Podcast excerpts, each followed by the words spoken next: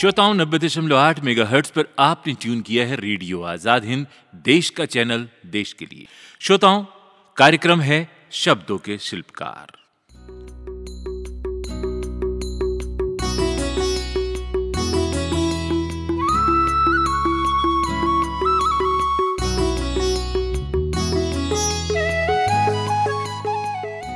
श्रोताओं, साहित्य साहित्य है और इतिहास इतिहास है। एक कल्पना के बिना कुरूप है तो दूसरा काल्पनिक होकर भी झूठा हो जाता है। लेकिन कुछ लोग हुए हैं, जिन्होंने इन दोनों को लयबद्ध किया है, लिपिबद्ध किया है, मोती की माला के रूप में पिरोया है। साहित्य के माध्यम से इतिहास लिखा और इतिहास को साहित्य का विषय बना दिया। कुछ सफल हो गए तो कुछ असफल हो गए। बिल्कुल। श्रोताओं, अधिकतर ने ऐतिहासिक साहित्य लिखने के चक्कर में दोनों को गवाया है। उनके लिखे में ना तो इतिहास बचा है और ना ही साहित्य। तो कुछ हुए हैं जिन्होंने इन दोनों में से किसी एक की रक्षा की है। उनके लिखे में या तो इतिहास झूठ बोलता है या साहित्य नीरस हो जाता है। लेकिन चंद लोग ऐसे भी हुए हैं जिन्होंने इन दोनों की रक्षा की है और इनमें से एक नाम है वृंदावन लाल वर्मा जी का। हाँ श्रोताओं, शब्दों के शिल्पकार में आज के हमारे चर्चा का विषय है वृंदावन लाल वर्मा। श्रोताओं में प्रेम और इतिहास का सृजन करते हुए सरस्वती के साधक हैं। वे प्रेम को जीवन का आवश्यक अंग मानते हैं और इतिहास को अपनी अमूल्य धरोहर। और इस धरोहर के साथ छेड़खानी उन्हें बिल्कुल भी मंजूर नहीं है। और यही कारण है कि उन्होंने इतिहास के नाम पर चल रही धांधली का डट करके विरोध किया। इतिहास को एक नई दृष्टि प्रदान की और साथ ही अपनी बात को साबित करने के लिए उन्होंने साक्ष्य भी प्रस्तुत किए। श्रोताओं, वृंदावन लाल वर्मा का जन्म 9 जनवरी अठारह सौ नवासी ईस्वी में झांसी ज़िले के मौरानीपुर में एक रूढ़ीवादी कायस्थ परिवार में हुआ था, लेकिन उनकी विरासत भारतीय स्वतंत्रता संग्राम की थी। प्रापितामह आनंदराव माधव झांसी की रानी की सेना में अंग्रेज़ों के खिलाफ लड़े थे और वीर गति को प्राप्त हुए थे। उनकी वीर गाथाएँ वे बचपन से ही सुनते आ रहे थे। इससे उन्हें एहसास हुआ कि वे एक वीर रक्त से सिंचित देहधारी हैं। यहीं से उनके मन में आया कि झांसी की रानी की वीर गाथा को उन्हें एक उपन्यासिक रूप देना है। इसके लिए सालों वे लोगों से संपर्क करते रहे और जानकारियाँ इकट्ठी करते रहे। और श्रोता इस तरह से किरदार के प्रति जुनूनी आकर्षण ने उन्हें झांसी की रानी नाम का उपन्यास लिखने के लिए प्रेरित कर दिया, लेकिन उनका मन इतने में भी नहीं भरा। आगे चलकर उन्होंने झांसी की रानी नाम से एक नाटक भी लिख डाला। श्रोताओं मध्य प्रदेश से भी वृंदावन लाल वर्मा जी का संबंध रहा है। ग्वालियर के विक्टोरिया कॉलेज में बीए तक की पढ़ाई की और कानून की डिग्री आगरा कॉलेज से। फिर झांसी में वे वकालत करने लगे लेकिन स्वभाव से वे वकील न थे। वकालत से कमाया रुपया कमजोरों के उत्थान में लुटा दिया करते थे वे। श्रोताओं वृंदावन लाल वर्मा ने विपुल साहित्य रचा है। उपन्यास, नाटक, कविता, कहानी, आत्मकथा, सब कुछ। उन सब का ज़िक्र करना तो मुमकिन नहीं है। हाँ कुछ एक का नाम हम आपको ज़रूर बताएँगे। झांसी की रानी तो आप सुन ही चुके हैं। और इसके अलावा गढ़कुंठार, विराट की पद्मिनी, कचनार, टूटे कांच, मृगनैनी, बाँस की फांस, पूर्व दिशा की ओर, केवट वगैरह उनकी प्रमुख कृतियाँ हैं। और श्रोताओं, उनकी रचना झांसी की रानी को तो भारत सरकार ने पुरस्कृत भी किया है। वैसे देश से लेकर के विदेश तक उन्हें ढेरों पुरस्कार व सम्मान मिले हैं। श्रोताओं वृंदावन लाल वर्मा ऐतिहासिक और शोधपरक उपन्यासों की ओर किस तरह आकृष्ट हुए और किस तरह क्रांतिकारी विचारधारा वाले हो गए इसे लेकर एक घटना सुनाई जाती है। श्रोता वो घटना कुछ इस प्रकार है मैं आपको बताता हूँ। एक बार एक अंग्रेज़ इतिहासकार द्वारा लिखा गया भारतीय इतिहास पढ़ा उन्होंने। उसमें लिखा था कि भारत एक गर्म देश है, अतः इसके निवासी कमज़ोर और सुस्त होते हैं, और यही कारण है कि ठंडे देश वाले इंग्लैंड से ये लोग हार गए हैं किताब पढ़कर के वृंदावन लाल वर्मा जी आग बबूला हो गए।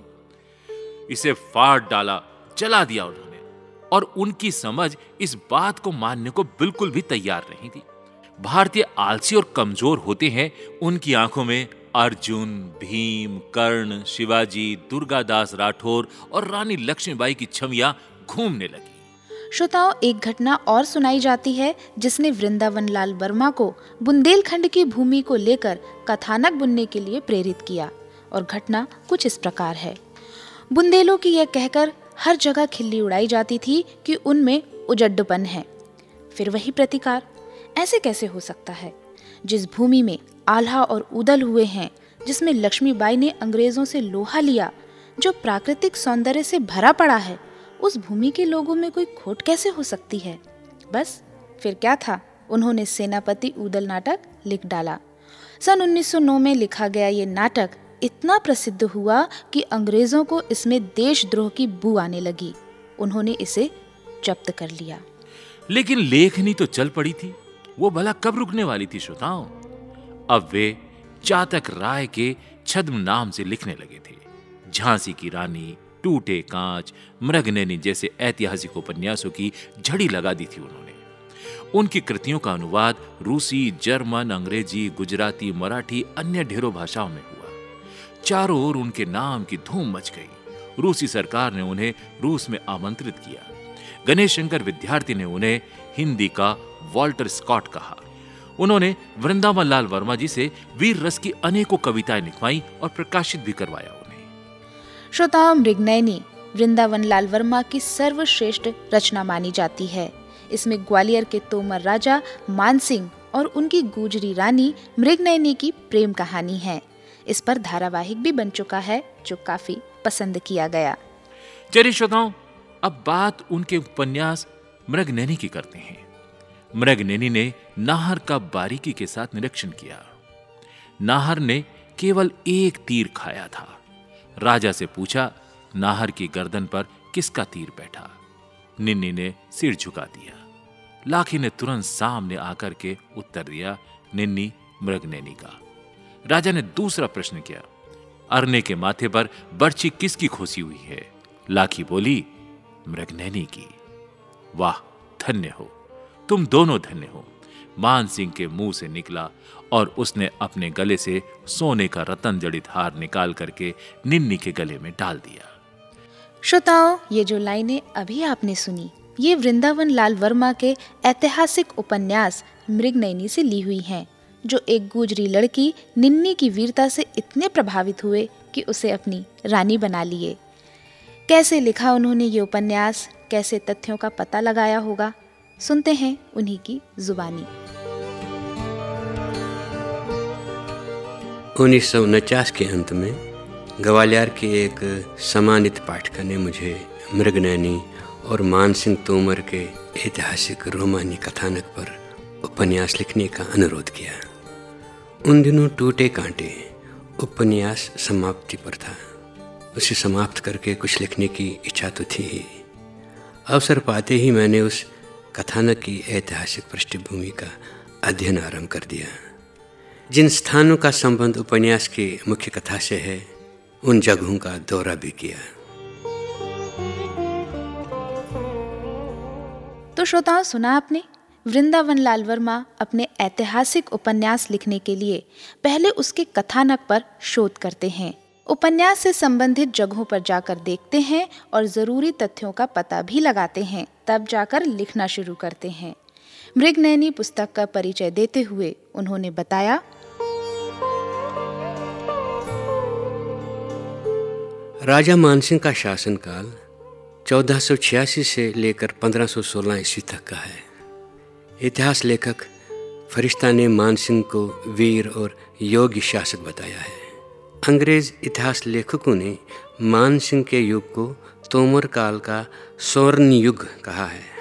लेकिन समग्र भारतीय इतिहास की दृष्टि से ये एक काला युग था। चारों ओर लूटपाट और नोच खसोट मच गई थी। धोखाधड़ी व खून खराबे का बाज़ार गर्म था। उत्तर में सिकंदर लोधी जनता को पीड़ित कर रहा था। राजस्थान में राणा कुंभा को उनके ही बेटे ने जहर दे दिया था। गुजरात में महमूद बगर्रा रक्तपात कर रहा था। मालवा में गयासुद्दीन खिलजी और नसीरुद्दीन के अत्याचार व अयाशियाँ सारी सीमाएँ तोड़ चुके थे। दूसरे क्षेत्रीय रियासतों का भी बुरा हाल था। ऐसे समय में इन सब के बीच ग्वालियर राज की तस्वीर सबसे अलग थी।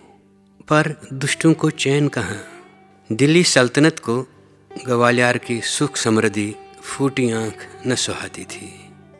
बहलोल लोधी और सिकंदर लोधी, ये दोनों बाप बेटे जब देखो, फौज लेकर ग्वालियर पर चढ़ आया करते थे। श्रोताओं, इतिहासकार मानते हैं कि सिकंदर लोधी ने आगरे की स्थापना 1504 में इटावा, धौलपुर, कोली बयाना और ग्वालियर के जागीरदारों पर बेहतर कंट्रोल स्थापित करने के लिए की थी। वृंदावन लाल वर्मा जी इस संबंध में अपना शोध प्रस्तुत करते हुए लिखते हैं। सिकंदर ग्वालियर पर पाँच बार बड़े वेग से आया, लेकिन पाँचों बार उसे मान सिंह के सामने लौट जाना पड़ा।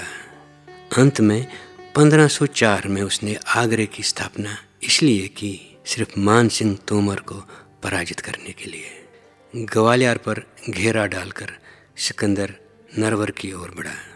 नरवर ग्वालियर राज में था। उसके शासक राज सिंह कछवा ने सिकंदर का साथ दिया। लेकिन नरवर वाले 11 महीने तक छाती अड़ाए रहे। जब खाने को पेड़ों की छाल और घास तक दुर्लभ हो गई, तब उन्हें आत्मसमर्पण करना पड़ा। ऐसे युग में और इतने संकटों में भी मान सिंह और उसकी रानी मृगनैनी ने जो कुछ किया, उसका प्रत्यक्ष प्रमाण आज भी हमारे सामने है। ग्वालियर के किले में मान मंदिर और गुजरी महल भारतीय वास्तुकला के मोहक उदाहरण हैं। द्रुपद और दमार की गायकी तथा ग्वालियर का विद्यापीठ, जिसके छात्र स्वयं तानसेन थे, आज भी भारत में प्रसिद्ध हैं, जिसे मुगल स्थापत्य कला कहा जाता है। वे क्या मानसिंह के, ग्वालियर के शिल्पियों की देन नहीं है? जब 1527 में बाबर ने मान मंदिर और गोजरे महल को देखा, तब तक उन्हें बने 20 साल हो चुके थे। मृगनैनी शौर्य और कला दोनों के लिए विख्यात थी। मान मंदिर और गुजरी महल की सृजन की कल्पना को मृगनैनी से ज़रूर प्रेरणा मिली होगी। बेजू बावरा मान सिंह व मृगनैनी के गायक थे। गुजरी तोड़ी, मंगल गुजरी, इत्यादि राग मृगनैनी के नाम पर ही बने हैं।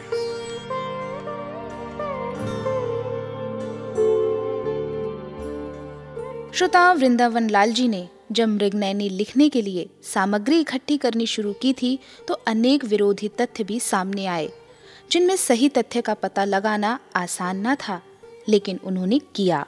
अपनी सूझबूझ से। एक बानगी देखिए और वो लिखते हैं कि मृगनैनी गुजर कुल की थी। राय गाँव की दरिद्र कन्या। राजा मानसिंह राय गाँव के जंगल में शिकार खेलने गए। तो देखा मृगनैनी ने जंगली भैंसे को सींग पकड़कर मोड़ दिया। पर एक साहब ने परम विश्वास के साथ मुझको बताया कि राजा मान सिंह अपने महल में बैठे हुए थे। नीचे देखा कि जंगली भैंसे के सींग को पकड़कर मृगनैनी मोड़ रही है। ग्वालियर किले के भीतर जंगली भैंसा कैसे पहुँच गया और राई गाँव से, जो ग्वालियर से दक्षिण पश्चिम में ग्यारह मील दूर है। मृगनैनी जंगली भैंसे को मोड़ने, मरोड़ने के लिए क्या यहाँ आ गई? मैंने पहली परंपरा को ही मान्यता दी है। ग्वालियर गजेटियर में भी इसी का उल्लेख है।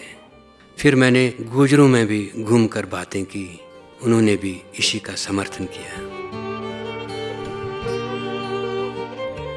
श्रोताओं, वृंदावन लाल वर्मा, मान सिंह और मृगनैनी के चरित्र और उनके मध्य के निष्कपट प्रेम से अति प्रभावित थे।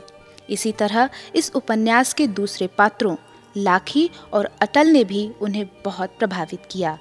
इनके उद्दात चरित्र की तुलना में उनके सामने मालवा के सुल्तान नसरुद्दीन का चरित्र था, घिनौना और निंदनीय।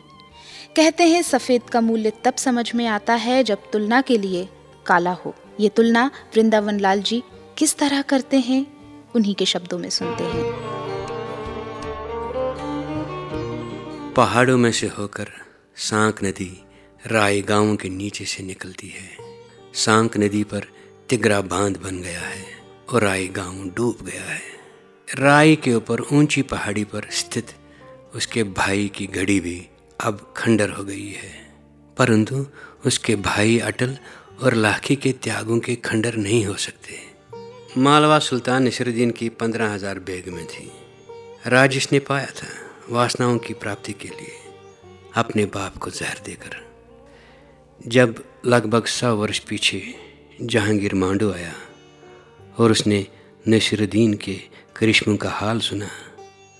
तो उसे इतना क्रोध आया कि उसकी कब्र उसने उखड़वा डाली और उसकी हड्डियों को जला डाला। बोला, नापाक था, नापाक। नापाक उसकी कब्र वो ना भी उखाड़ता तो भी आज वो बेपता, बेनिशान खंडर होता। मानसिंह और मृगनैनी की, अटल और लाखी की स्मृतियों का खंडर तो कभी होगा ही नहीं। मृगनैनी ने अपने ब्याह से पहले राजा मान सिंह से वचन ले लिए थे। उनमें से एक ये भी था कि राजा राई गाँव से ग्वालियर किले तक कांस नदी की नहर ले जाएँ। राजा ने ये नहर बनवाई। इसके चिन्ह आज भी विद्यमान हैं। एक क्योदंती है कि मान सिंह की दो सौ रानियाँ थी। लेकिन ग्वालियर किले के गाइड ने मुझे दूसरी क्यूदंती का पता दिया कि राजा मान सिंह की आठ रानियाँ थीं? मैंने गाइड की कही हुई बात को ही उपन्यास में मान्यता दी है।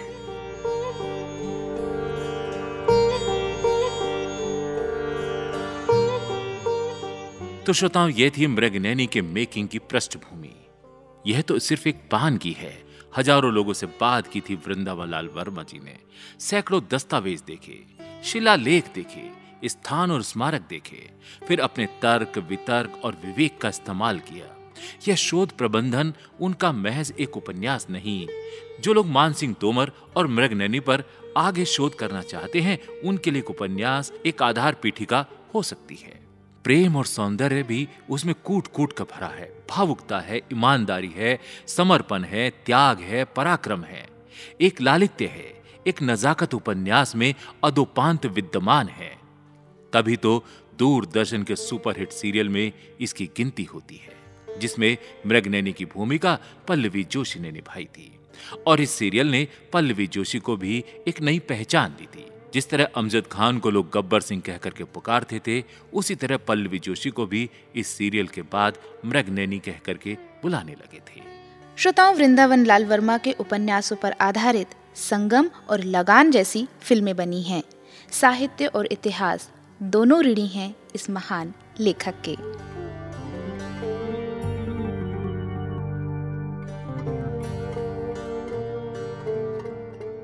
तो श्रोताओं ये था एक छोटा सा जीवन परिचय वृंदावन लाल वर्मा जी का। अब इस कार्यक्रम को हम यहीं समाप्त करते हैं। अब हमें आज्ञा दीजिए नमस्कार। नमस्कार।